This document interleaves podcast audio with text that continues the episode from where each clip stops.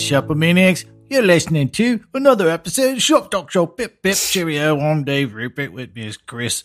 Oh, uh, Stars and Stripes, Koya. Yeah. uh, did it. Hey, Chris. What's up?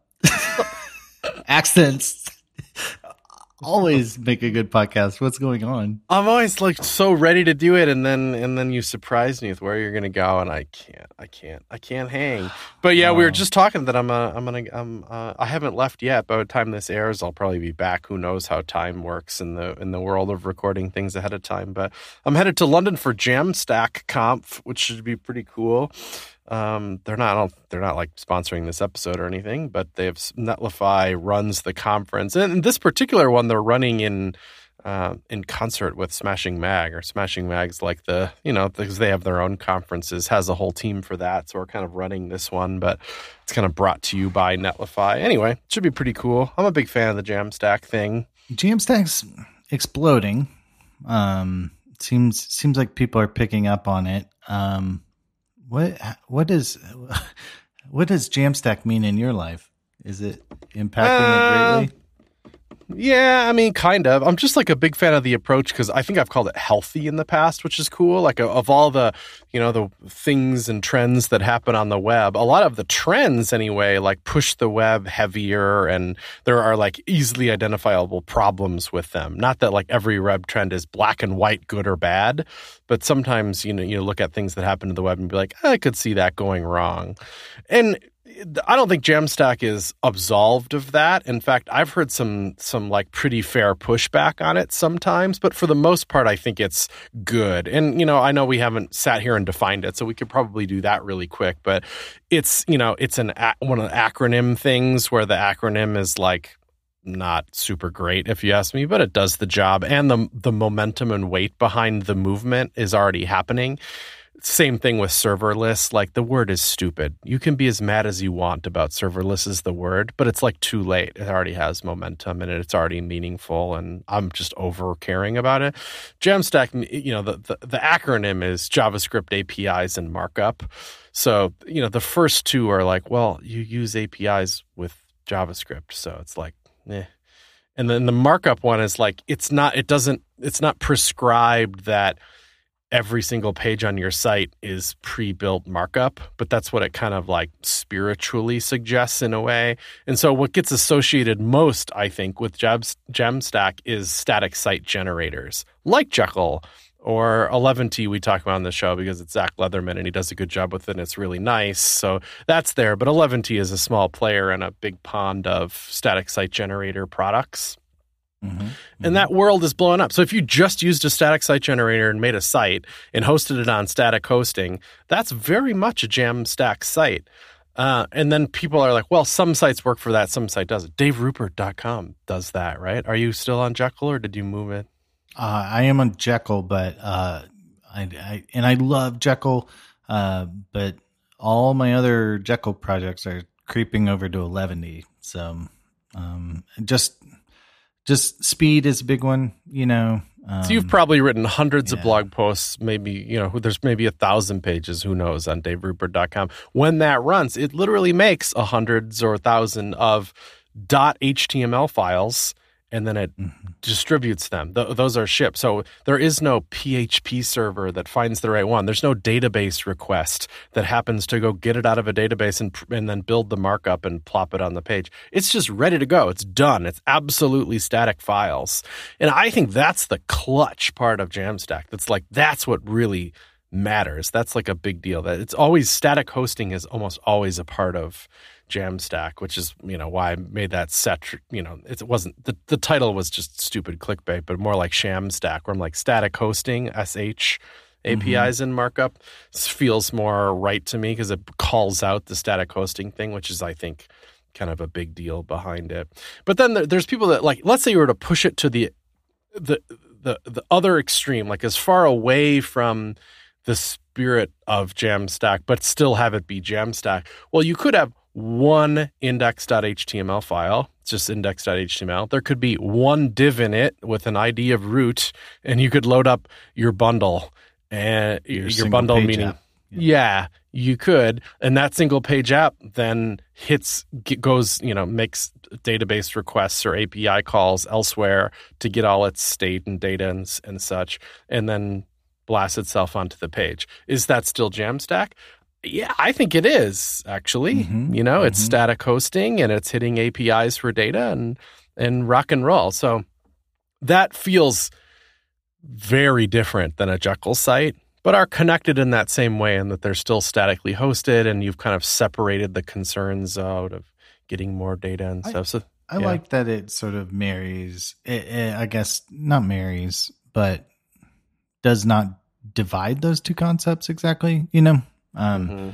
I do think like there's a nice undercurrent of performance culture in the Jamstack universe. Um, and, and to which I think you want to pre-render and then hydrate any kind of single page app. Uh, you know, although I've I read on the Google developer blogs that rehydration is a little expensive, but um, mm. uh, just because it occupies the main thread or whatever. But but I, I like that there's a performance culture, and I do think like pre-render whatever possible. You know, it's totally possible your app can't pre-render anything, or if it did, it like it would be way too much effort to pre-render something versus you know like i'm to pre-render just an empty app shell you know it's like well the user gets nothing maybe some colors maybe i guess that is an advantage but like they don't get much you know so anyway i, th- I think it's i think it's like a cool bit of architecture um, and then I think what Jamstack is trying to say is that okay, so now you got Dave Rupert, a, Je- a Jekyll site, or you use one of these other dozens and dozens of great static site generators. Does that do I look at those as a developer and say, well, those are only for a certain class of site, like certain type, brochure sites and blogs or whatever? It, that the Jamstack is trying to say, no, you're not right. It's not like this architecture is perfect for every site in the universe, but it's much wider than you think it is. And that's when the, the J and the A come in. You know, they're like, don't, you can still use JavaScript here. You can still interact with the web through APIs.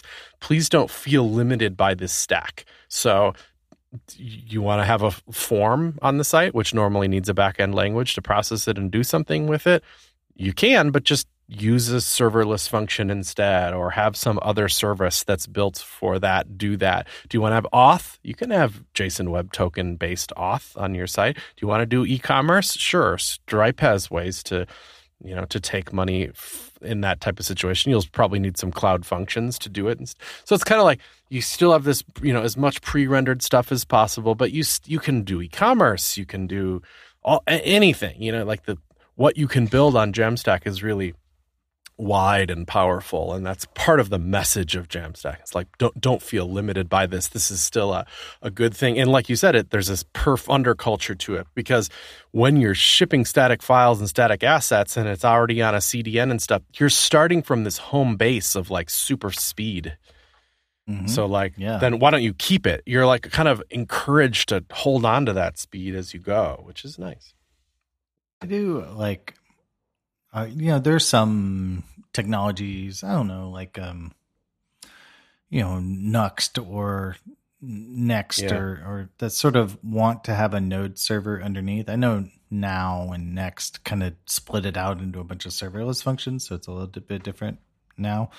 Uh, but like, you know, they kind of want like a a node server running to render to string or whatever. Isn't that fascinating that you think but, of the, the, these products aren't necessarily in they're like Jekyll doesn't have any multiple modes to run in. You just it pre, it makes static built site and that's it. But the ones that are JavaScript forward like Next and Nuxt, right? They have different ways you can run it in. You can run it like Jekyll and totally pre-build everything. But it, I feel like, do you think? I mean, you kind of said they like it. I think you're right. I think they prefer to have kind of a server back behind it so that it's more like a PHP app. It's more like there's a server side generating stuff, or it's capable of doing that, and then it spits it out kind of dynamically. It's still SSR, but it's not pre built. Yeah, it's kind of scripted and stitched together. So, anyway, I, but all to say, it's, it's very cool frontier, and I, I, I do like you know, and then you mix in GraphQL, which is a pretty cool technology, into all this, and it's like, Like, you see, there's a documentary out about it now. It's a little oh, really? About the roots and early oh, days boy. of GraphQL oh, stuff. boy, okay, all right. I'll I'll have to watch it. It's only I, like I love watching long. train wrecks. Okay, it's um, it's like um, 30 minutes long and it's like mostly Facebook people being being really excited about what it was like. And you know, it's funny, it's like the spec was published or something, like the first ever like for real spec of it in like 2015 or something. And here we sit in 2019 and it's like mega hype machine, loads and loads of huge sites running it in production. That's a pretty big success story really quickly. Yeah. I, I think it's cool. I think you know, I don't I, I don't think it's panacea, but you know, the, one of the reasons you're like, oh, I need WordPress or whatever, and WordPress mm. is still good. That's not what I'm saying, but you're like, well, I'm gonna have like a million posts, and like a million posts on my Jamstack isn't gonna. It's gonna take too long. Um, yeah, so right. Like, That's let why me that, get a database going.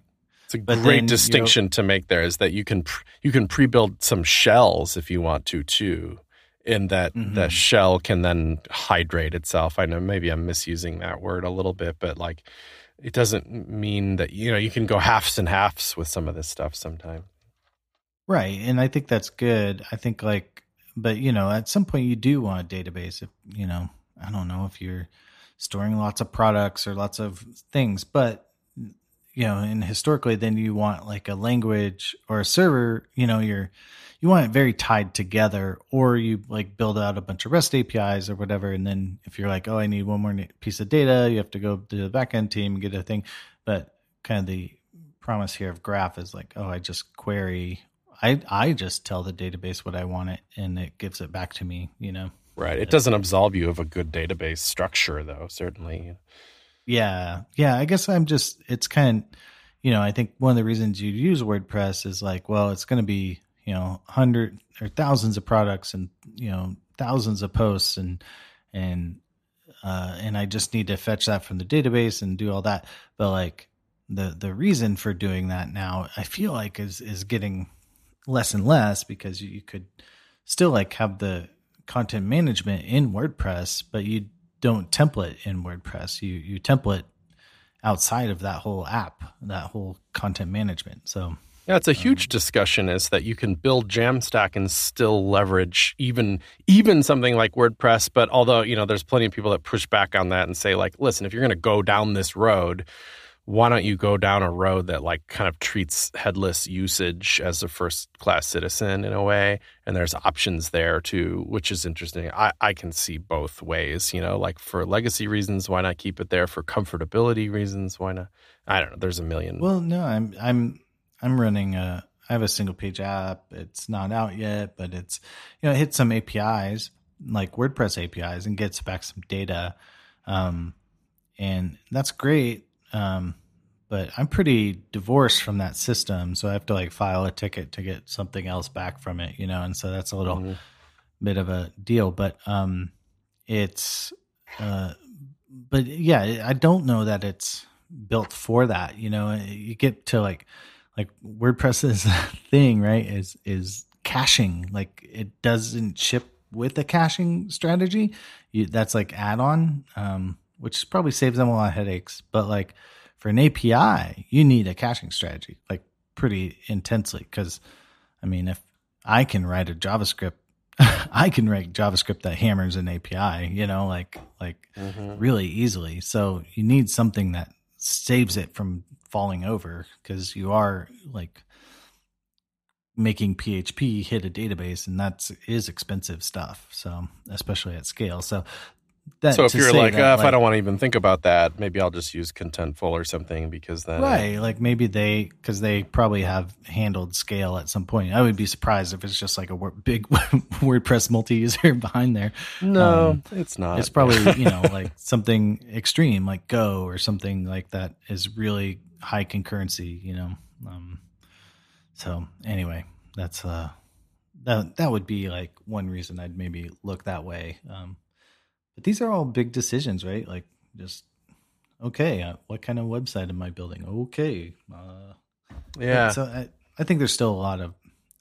I think it's still back to like WordPress being thirty percent of the internet or whatever right now. I, I think it because it works for thirty percent of at least every website. You know.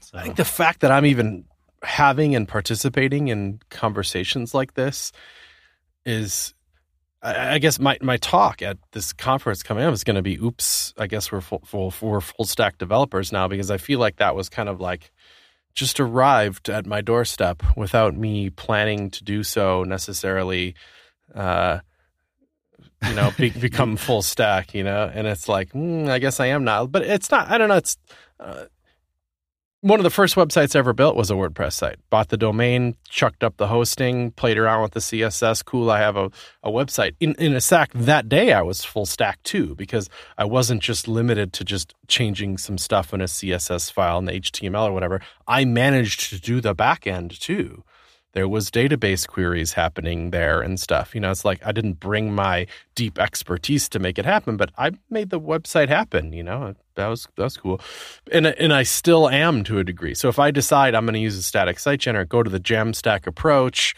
Maybe I'll put a CMS on it. Maybe I'll the deployment is no problem because I'll put it on Netlify or GitHub Pages or something. I'm still I'm that same person as I was back then. I'm making this website happen I'm full I'm full stack in a way. I've i have dealt with the data stuff. I've dealt with the hosting stuff. I've dealt with the pipeline workflow stuff. I'm the designer of the thing. I'm the content maker of the thing. I did all the front end development. Wrote all the JavaScript. Wow, you know, you did full stack. I did it. You know, I didn't. I didn't deal with some traditional back end stuff like setting up a relational database and spinning up a MySQL server in a, the cloud somewhere or something. You know, like I, there's there's things that I didn't have to worry about that some backend devs do. It doesn't mean that backend devs are not useful or replaced or anything. In fact, they're probably just as useful or more than they ever were, thanks to the growth of the web. But but I all of a sudden feel very full stacky, and I think lots of people do. I guess you're kind of describing it, but like your initial reaction to the term full stack developer? What was your initial reaction? Oh, I don't. I mean, I've never been like accused of it. People didn't come up and be like, "Chris, you're a full stack developer," but but I, I guess I wouldn't feel that way right away, or I'd feel. I think the vibe for a long time has been like those people are unicorns. You know, they're really rare, and the people that call themselves that or think of themselves in that way or or try to hire for that or something are kind of just fooling themselves and that maybe they kind of do it all but probably not particularly well. They probably do one or the other better. And the people that like really kick butt at the whole spectrum of doing web everything really are pretty rare. Mm-hmm. And now yeah. I, I, I mean, I guess I still kind of feel that way to some degree. But what I think has happened is that some of the stuff just got so much easier that mm-hmm. that I, I, I can be great at hosting by just like pushing to Netlify. Like my hosting solution rules now. Oh, thanks. I learned nothing, but I am benefiting from that. You know. Or it's like I made a React app. I'm a front end developer. I typed React dot render to string and now I'm a full stack developer. Yeah.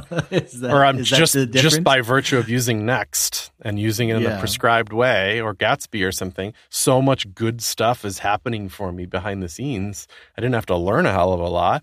And then I threw it on that. Now I'm really full stack. I am so good. You know, I've made all these incredible performance choices and the site works well and I've chosen accessible components and like my gosh, like I am I am not only making this thing happen, but I'm making it happen in an awesome way, you know. No thanks to myself and my skills, but my choices are great. I've made great choices that give me And think of we used to think of stack like lamp. We used to think, oh, Linux, Apache, MySQL, PHP. That's the stack that I am working on. I used to think in, in, that terms all the time. You know, I used to have a little icon in my dock called MAMP, and instead of Linux, it was Mac, but everything else was the same. And I used to think of that as my stack. And then I looked, mm-hmm. you know, you look at that acronym, you're like, I don't know anything about any of those technologies. I'm not a PHP developer. I'm a WordPress slinger. I'm not a. Mm-hmm. I don't know anything about Linux. I don't know anything about Apache other than that's the one that you change that you're then you're able to use an htaccess file and that's that's nice once in a while because it allows me to do a, a, handful of things I need to do like cache assets and do redirects and stuff. And you know, And MySQL, certainly I know it's a database, but I'm not, I, I don't do actual database things. I just know how to import them and export them once in a while if I have to. If I had to do a string replace on them, I maybe could, but very limited knowledge. So I'm on the LAMP stack, but I'm not, I'm a novice at best at everything on there. Now we don't really talk about stacks like that. And in fact, Shawn Wang had a CSS Tricks article not long ago where he named the star stack, which was um, design systems, TypeScript, Apollo GraphQL, and React.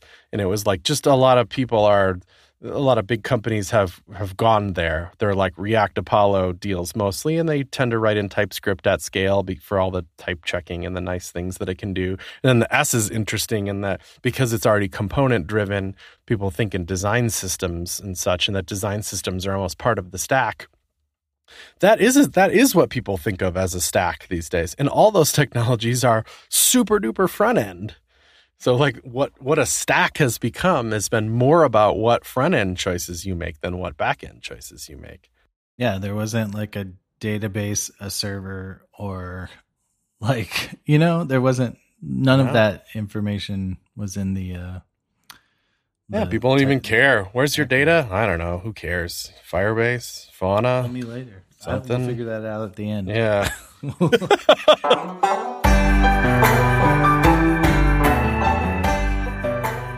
This episode is sponsored by Datadog, a scalable full stack monitoring platform. Get a user's eye view of your front end services with Datadog Synthetics. You can automatically test your application endpoints with simulated traffic from global locations, allowing your teams to proactively identify and improve issues before they affect your customers. Plus, build multi step browser tests simply by interacting with your application. Datadog will record your actions and automatically execute the tests and intelligently adapt changes in your UI along the way. You can build your first test today with a free trial of Datadog Synthetics and receive a complimentary t-shirt by visiting dtdg.co slash shoptalk. That URL again is dtdg.co slash shoptalk to get a free trial of Datadog Synthetics and receive a complimentary t-shirt. That link should also work in your podcast player right now, as well as be on the episode page at shoptalkshow.com. Our thanks to Datadog Synthetics for sponsoring this episode of Shop Talk Show.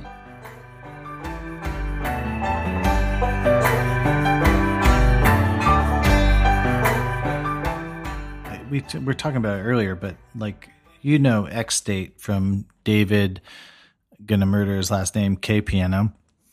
Khourshid, yeah, um, I think something. Khourshid, yeah, I think that's right. Um, X State is kind of like a state driven UIs, you know. Um, X X State X, X State. state. Yeah, oh, yeah. So I know X State. What's really cool, I, I I've been fascinated by that. I've been like in the last week or whatever um, for no particular reason, not like a reaction to any kind of project or whatever, but I've just been like hanging out in the docs, like just reading all this stuff. Cause I'm just like, you know, I think there's this idea in React that UI is a function of state, right? And, and that's mm-hmm. why you have a reactive UI that responds to the state, you know? Uh, but X state, like, um, it, it's, kind of a quasi store, but not really. It sort of maybe helps manipulate it, but it it is um, more like like you just write out the states of your application, like inactive, active for like a button or something. But like you could be like loading, loaded, you know, like it could be whatever. Um, yeah, and, there, and then isn't it intentionally limiting you then to those states? Whereas like a React component has state, the state could be name, and the name could be Dave. And if the Dave Dave changes to Chris, then the component will re-render or do whatever it does with state. But now that the state is a string, you have infinite possible states. Because, mm-hmm. but this is saying yeah. like that. This isn't that. This is like you name the possible states. Yeah, you kind of like predefine what things can be, and it just kind of and and from that kind of i guess you'd call it like strong typing sort of like right? Like you've defined what possible values these hmm. can be. Typescript um, for states?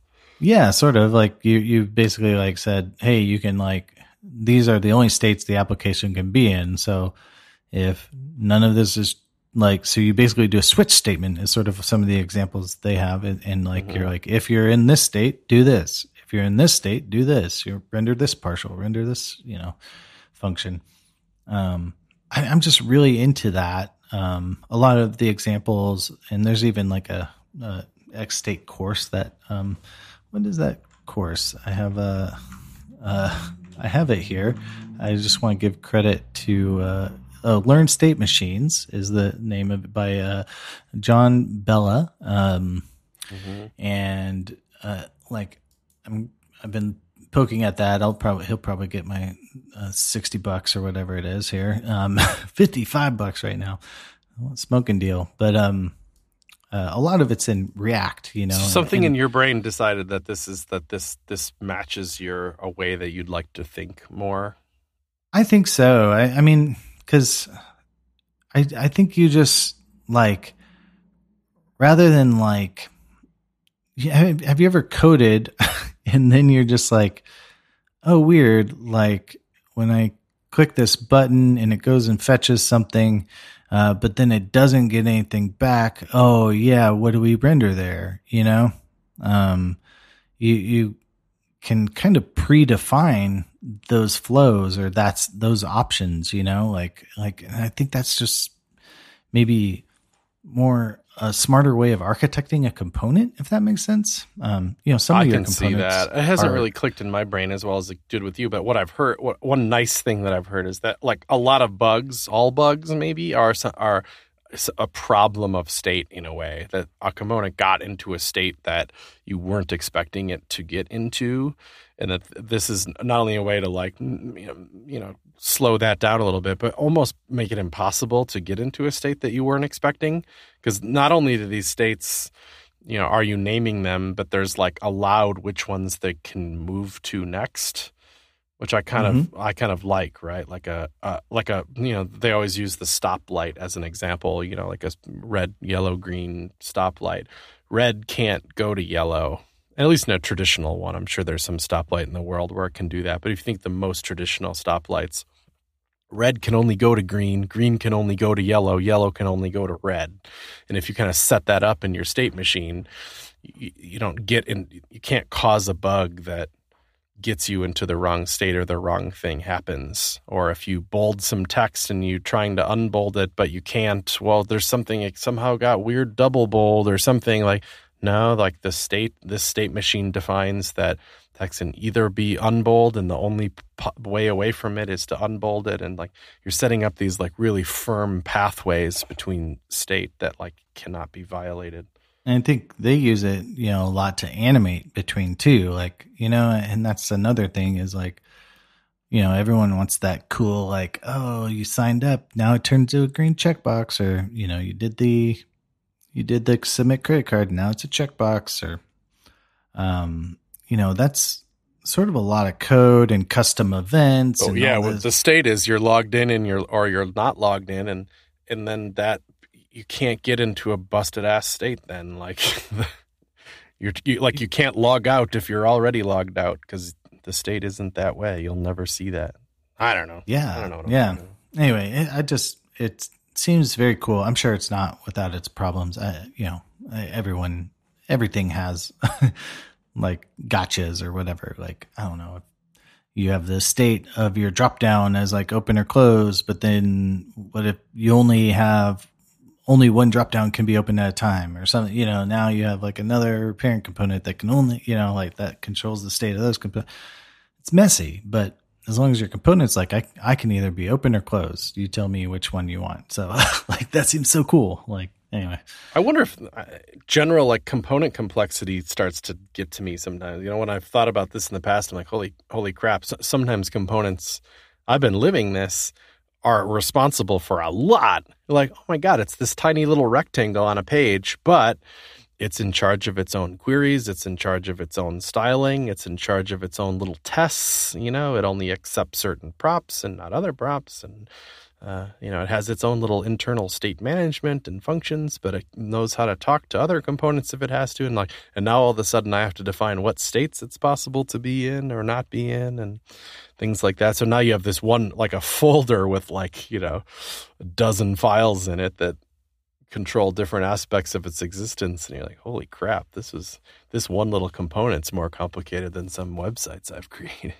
mm-hmm. Yeah. Can you reason about that? That's the danger is like, does it become complicated to the point where it stops being, it's not, it's not easy to figure out what's happening anymore. Like we've, I don't know if that's the case here. If this is the straw that broke that camel's back, I doubt it, but I just can see that camel's back existing anyway. you see the camel's back sagging lower and lower.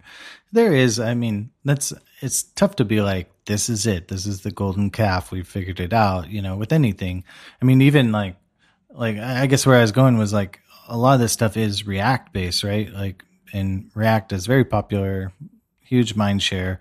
Um, but for whatever reason, my brain has decided maybe React is not the path I want to take, you know, and that is probably cost probably cost dollars in the long run. But um, yeah, I've been looking at um, web components. I'm a big fan of web components, but they have their problems. Uh, Rich Harris wrote a really good post on Dev Two um, about it. Uh, he's like, why I don't use web components or something like that. Um, and it was it was really good. It highlighted a lot of the problems I have with uh, web components. They just kind of they still require JavaScript and and like a lot of it if you unless you're using a framework, you know, and then at that point if you're using like a framework to manage it, then like what you know, if I have to use Polymer to manage it, like well now I'm in the Polymer ecosystem, you know, and or or if I'm using some off-brand polymer you know now i'm in that ecosystem and i have none of the advantages of like a framework ecosystem like react so yeah, you would you, actually you're already bought in on a bunch of stuff at that point. I totally agree with that. That being a really weird aspect of it. When anybody builds builds a component thing that's like this is just a little teeny framework to help make your web components better or something. You're like, well, now you're the thing. You're the buy-in. Uh, You know, yeah yeah you're the and you're the sugar i'm i'm dependent on. Um lit html is and lit element are really cool for me. Um but there's another like kind of add-on to that called haunted. Um it's by matthew p on github. Haunted which adds hooks to web components. So it adds hooks to uh adds sorry adds hooks to lit html or hyper hyper people hyper html people like hyper a lot but it adds hooks to hyper and i like this because i like hooks but i don't like react that's a weird thing about me chris you're gonna have to just accept but I know that. That's nice um, that they're they don't. It's not even a little bit like hooks. They they're exactly exactly, exactly like like hooks and then my brain's like oh if i could squeeze x state in here maybe i have the thing for me you know like maybe this maybe i homebrewed my own framework that has everything i need i don't know though i'm, I'm and i don't exactly have the time right now to be like let me just experiment with writing a framework you know That's cool though. Does it Uh, have? Is it just use state or is it all the all the Uh, all the com- hooks? there's a component thing, uh, but um, it's, it's got use effect. use state, That's a good use one. effect, um, use memo, Use uh, reducer. Wow, it's got all the good ones. use reducer, all the all the hits from hooks. Yeah. Um, and you can write your own too, but but that's kind of like I, I'm just kind of like maybe this has everything I need here, and without the uh, corporate buy-in, if you will. Um, but I, but again, I don't know. I've never built like any sort of thing at scale with this, so could be all theoretical. It is all theoretical at this point. No, you might be onto something here. This could be a little blog post. Even if it was theoretical, I would highly encourage this because you get the because people are like, well, what are you going to do about templating? You know, if you're not using Vue, it's cool model or Angular's model or JSX or whatever. Well, you got Lit, and Lit is nice because it's just template literals, so it's very familiar and nice. And then what are you going to do about state? Got it covered. I even got life cycles covered and all kinds of stuff through Haunted Mhm. and then and then Xstate is just kind of a Dave bonus because you like it, but it's to, would not wouldn't definitely be necessary, you know. And then I guess what, what would you do about routing and stuff? But I guess maybe you just don't go there because Yeah, that's the tough part, right? Like, but uh, you know, uh, it could just be like static HTML with like the elements in the, you know, you know what I mean? Like, it could be the elements plus, like, uh, like I think for me, I'm less like uh less boner pants about the uh routing features and, and more i'm more interested in like the like how do i author I'm more interested in the authoring experience, if that makes sense. That's what I like about Vue. The authoring experience is very similar to how I author. So, I mean, I could write a page and just include all my modules at the bottom of the page and it should render, you know, like I could write a static HTML page, Jamstack style, uh, and it should render. But, you know, I, but a lot of people do just want to do all in JS and inject stuff using a router every step of the way. So I don't have that piece solved, I think it is that that would be an important piece. So to popularize Dave JS. Would So- you do it? It looks like all the, the demos for this stuff are like just import it module style, you know? Would you be tempted to go there or would you still like write a little use a bundler of some kind? I I I think I would just use modules. I, I'm see this is where I'm I'm kind of um not to get too heady here or whatever, but like I've been frustrated with the state of web development, you know, uh, and I think I had a lot of misdirected anger at you know like sort of who moved my cheese style anger like oh the everything's evolved and i haven't and so now i'm mad you know? Um but there was some of that but but i think i my first initial thing was like i'm going to i'm mad at webpack because webpack makes it all harder and encourages you to just put 20000 files into a thing you know? Um and i think that was misdirected sort of frustration. I still think like like you know it, there's like an enabling there. Uh, but i think like the you know nodes micro bundling strategies are kind of poor right? Like i i, I think you know node encouraged everyone to write one single function you know packages and there's a lot of good ones out there. But like that creates dependencies that you don't manage and that's like security risks which we've seen time and again but um but but I think like even more so than that, there's like a like a knowledge management issue almost. It's like, what does this thing do? I have no idea. You know, it's called Space Pants. What does Space Pants do? I got to figure this out. I have to go to the docs. I have oh, I have to read the entire docs because I still don't know what it does. Um, sort of like this, unless you're like uh, heavy working knowledge, like it's fully embedded, fully understand it all. Like eh, there's a lot of effort to kind of go chase things down. I, I I felt this like jumping into React projects and stuff like that. It's just like, I mean this this is cool, but I have no idea what this does. So I you know, and so I'll have to figure it out, um, like bit by bit. So I think like there's that aspect. The package management system is great. I don't want to poo poo that, but I think our micro packaging has been somewhat problematic. You know, um, or, or just kind of unsustainable in a way. Like like if you create React app, you now have fifteen hundred packages in your system. What do they do? You don't know. Some of them you don't need to know what they do, but man, that's a lot of things doing stuff you don't know. You know, like like I guess you lose knowledge of what the code is doing, which we kind of talked about before.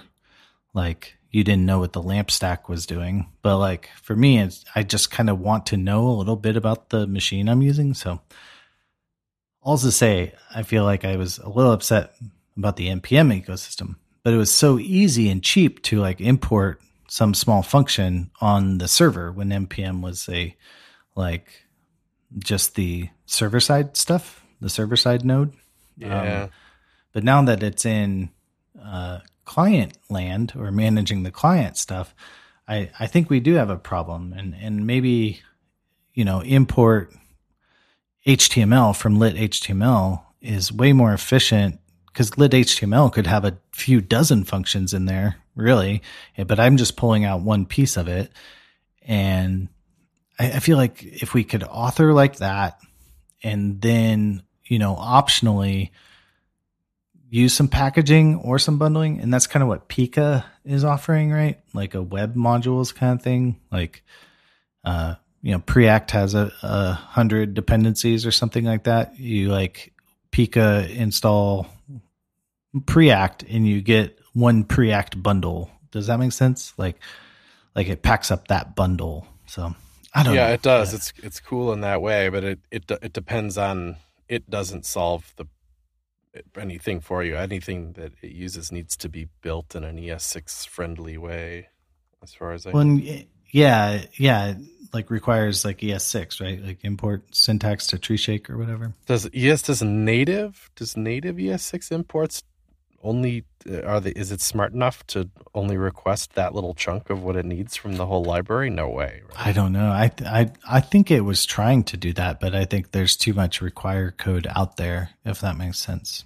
So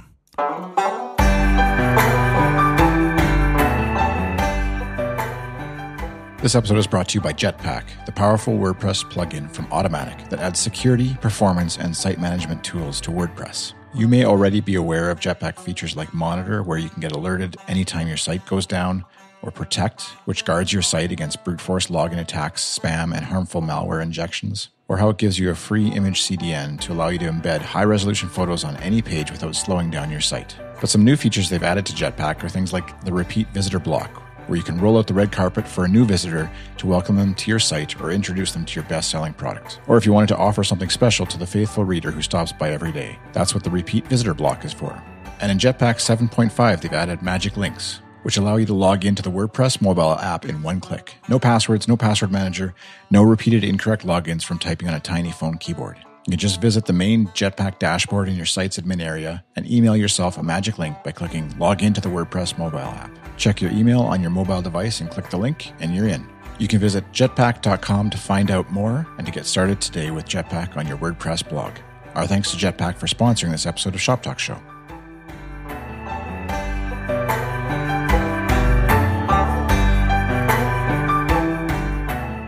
Well, so are you saying like when you put like if you if you're really authoring JavaScript and you write import component from lib.js only it's not lib.js it's a whole URL of where that thing is that you'll just like write more responsibly? Because you just it's you're like I see I am I am making a web request here to yeah, like rather than like import jQuery, you know, it's like I'm I know I'm only using jQuery wrap, so or jQuery selector or something. Like, wouldn't it be cool? Like, if we had that in the jQuery days, you could be like import tabs from jQuery UI or something like that. Um, which we kind of would do, like you just download the tabs bundle or whatever. But like, like that's kind of the authoring, like where tabs is a complete sort of interface, not just like a bunch of like references to fourth, fifth, and sixth party packages, if that makes sense. So that's kind of what I'm looking for. But I don't know. I don't know if I get it. I don't know if I get it. But but that's for me. I just I want I guess less moving parts. Sort of. That's kind of where I'm coming from. I want You less see. moving parts, um, and less giganto bundles. You know, we hate monoliths, but we like still roll up. uh, It's funny because they have the they have the possibility to be smaller. Like when I see an ES6 thing that says import HTML from lit HTML with the full URL, that's not tree shakeable in ES6, but is tree shakeable if it's bundled.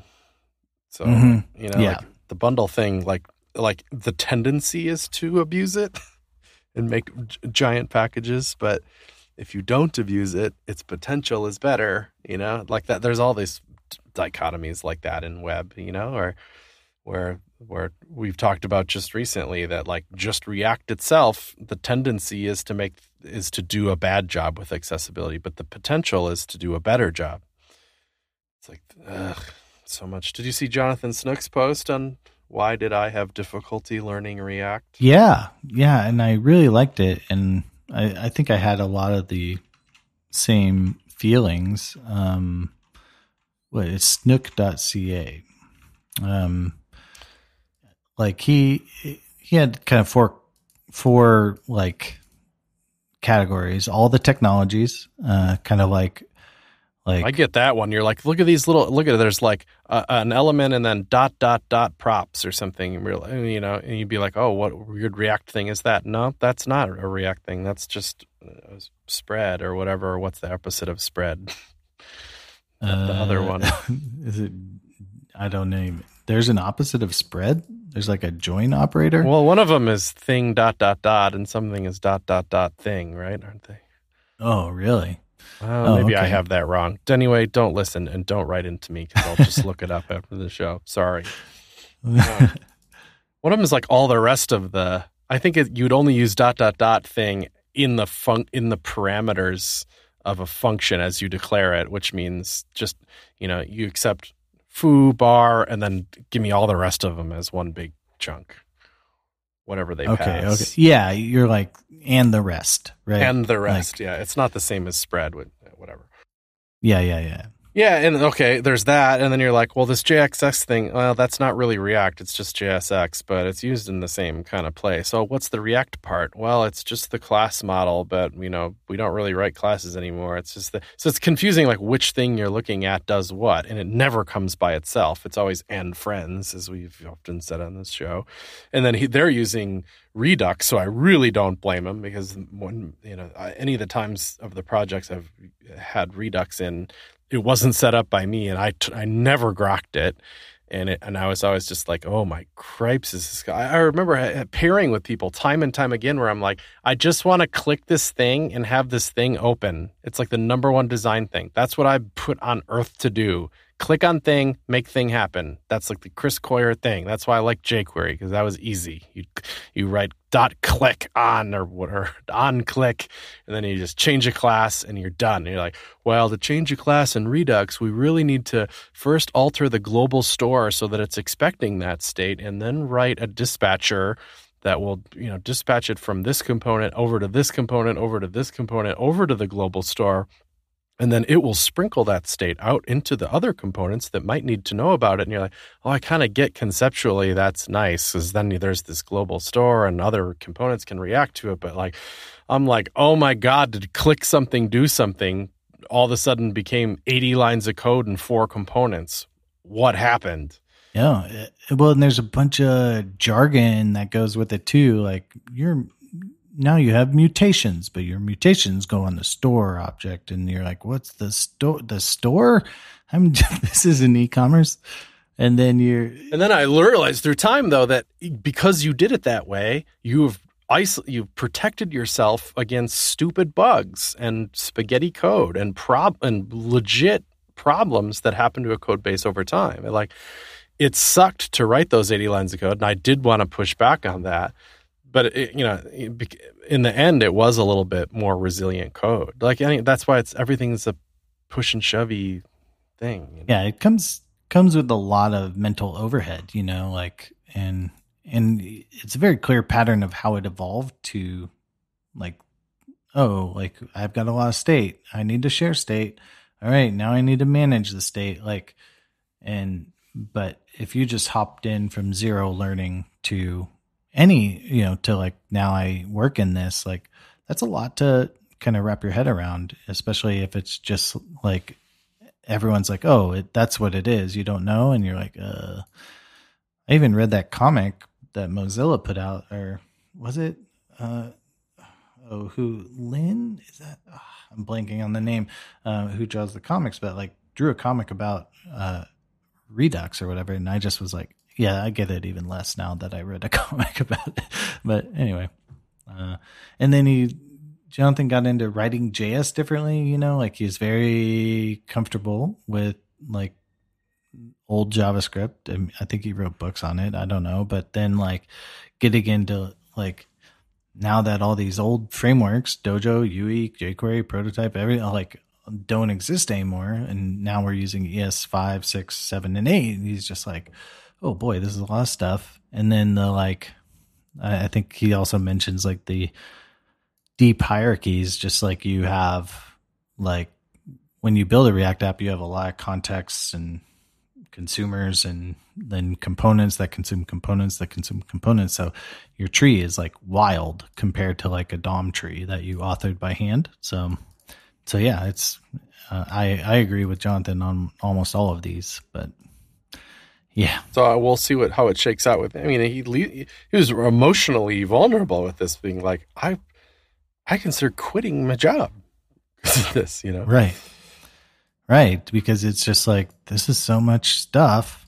Like, thankfully, they were patient with me. And Jonathan's not a dummy. He's a very smart guy.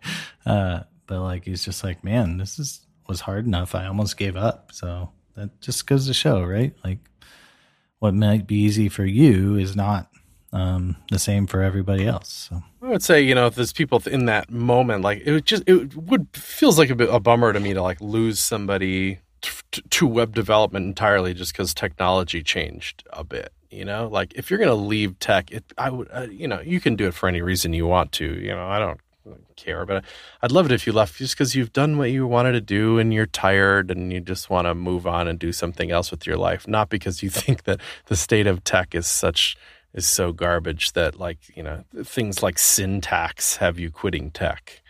That's too bad. Yeah, like, no, I mean, but I, I think in some ways, like something's got to break. I mean, it, like I think there's somebody on Twitter who just says like, like I agree, npm and Webpack and everything's great, but what you can't convince me of is like 19,000 dependencies in a folder is a good thing or whatever. Like, like he's just like, like I will say like this stuff is cool, but like you can't like gaslight me and tell me it's great, you know? And, and that's sort of where I'm at is just like, I like so, something's too complicated or unnecessarily complicated. How do we fix it? Or, you know, are we all solving problems the wrong way or like for us or something or I don't know. I yeah. Don't know. You know, I, I work with Alex Vazquez and he's kind of our CTO at CodePen watches this kind of thing. Has been doing a really good job of that lately at CodePen of being like, if something feels complicated, just know that it doesn't have to be that way. We can fight it. We need to stop and talk about it and figure it out and and you know, like you're always right to question things when they start feeling weird to you or you don't get it or you have that little internal alarm in your mind that says this is just getting too complicated. And usually there's a, a kind of a way out of it you know or like at least that's a moment where everybody needs to talk and you don't just press forward and write another library on top of it to uncomplicate or whatever you know. Maybe there's just been too much of that that's happened for too long. It's like it no. deserves some pushback, is what it needs. Yeah. I, I'm a firm believer in the like 80 20 rule. Um, and in that like 80% of problems can be solved by like 20% of effort, basically. And you're still going to have like a lot of problems or like, but like, I, I'm always like, there's got to be one thing we can do to make this better, or, or, like one thing we can do to make this 80% better. I, I'm, I'm a firm believer in that. Um, but it's sometimes finding that is really difficult. So, um, and it's not always a linear process to get there. You know, sometimes you have to go down a bad path to figure out the good path. So, yeah, t- tell me about it. Like it's almost required. If you, if everything seems fine, you're the you're the rarity. You know, usually you have to use tech to find the rough edges. You know, if you don't know what the rough edges are, you haven't used it enough. That's like another Alex thing I'm repeating of his because he's smart in that way. It's like if you can't tell me what those rough edges, it's almost like an interview question. Like, oh, do you, know, this I, technology? Yeah, well then tell me what the rough edges are, you know, or or phrase that in a way that's a little more clear. But um, you know, t- tell me what the limitations and problems are. I think I've heard that from Rebecca Murphey. Like that's like, oh, you use jQuery or whatever React. Like, what do you not like about it? You know, like, and if you can't answer that question, like maybe you don't actually use it, you know, or, uh, you know, and uh, that's, and the converse is also true. Whenever somebody's like, this is great, it has no problems, I'm like, so red flag, like, just like, really? None? You had no problems with this? Like yeah. like well I, it's either, oh, it's a man. it's two th- it's one of two things and both of them are bad. Either you haven't used it that much or you're just not the kind of person that just thinks about and questions anything which is another you know if it's an interview thing that's a little scary too you know? Yeah. Yeah it's uh yeah it's i i've had that red light go off a few times and it's just like like I just, I almost can't, I, I almost shut down because I can't process how somebody can come up with no criticism about a technology, you know? I'm just like, it is a, it is a, technologies are whatever, like, uh, they're lumps of, uh, like decisions and they're lumps of, of, uh, concessions and trade offs. Like, how is there no problem, you know, like there's got to be a problem. So, and I think that's one thing Dan Abramov from uh, from Facebook uh, works on React. Like I, I followed him and watched a lot of videos with him. Like he's very he knows the problems with React. He, he's very like I know exactly what is the problem, I, and I see it all the time. Like I help people with React all the time, and it, there's problems. So I think I think that's really cool to see. So nice. All right, well, that's a good place to end it, Mr. Dave. Yep, thank you, uh, dear listener. Tell us your problems. Send them in, audio questions, whatever. We'll we'll, we'll try to crack at them, or we'll find somebody who can answer those questions. Uh, uh, be sure to star heart favorite this up on your podcatcher choice. That's how people find out about the show. Follow us on Twitter at Shop Talk Show for tens of tweets a month. And if you hate your job, head over to shoptalkshow.com slash jobs and get a brand new one because people want to hire people like you. And uh, Chris, do you have anything else you'd like to say? ShopTalkShow.com.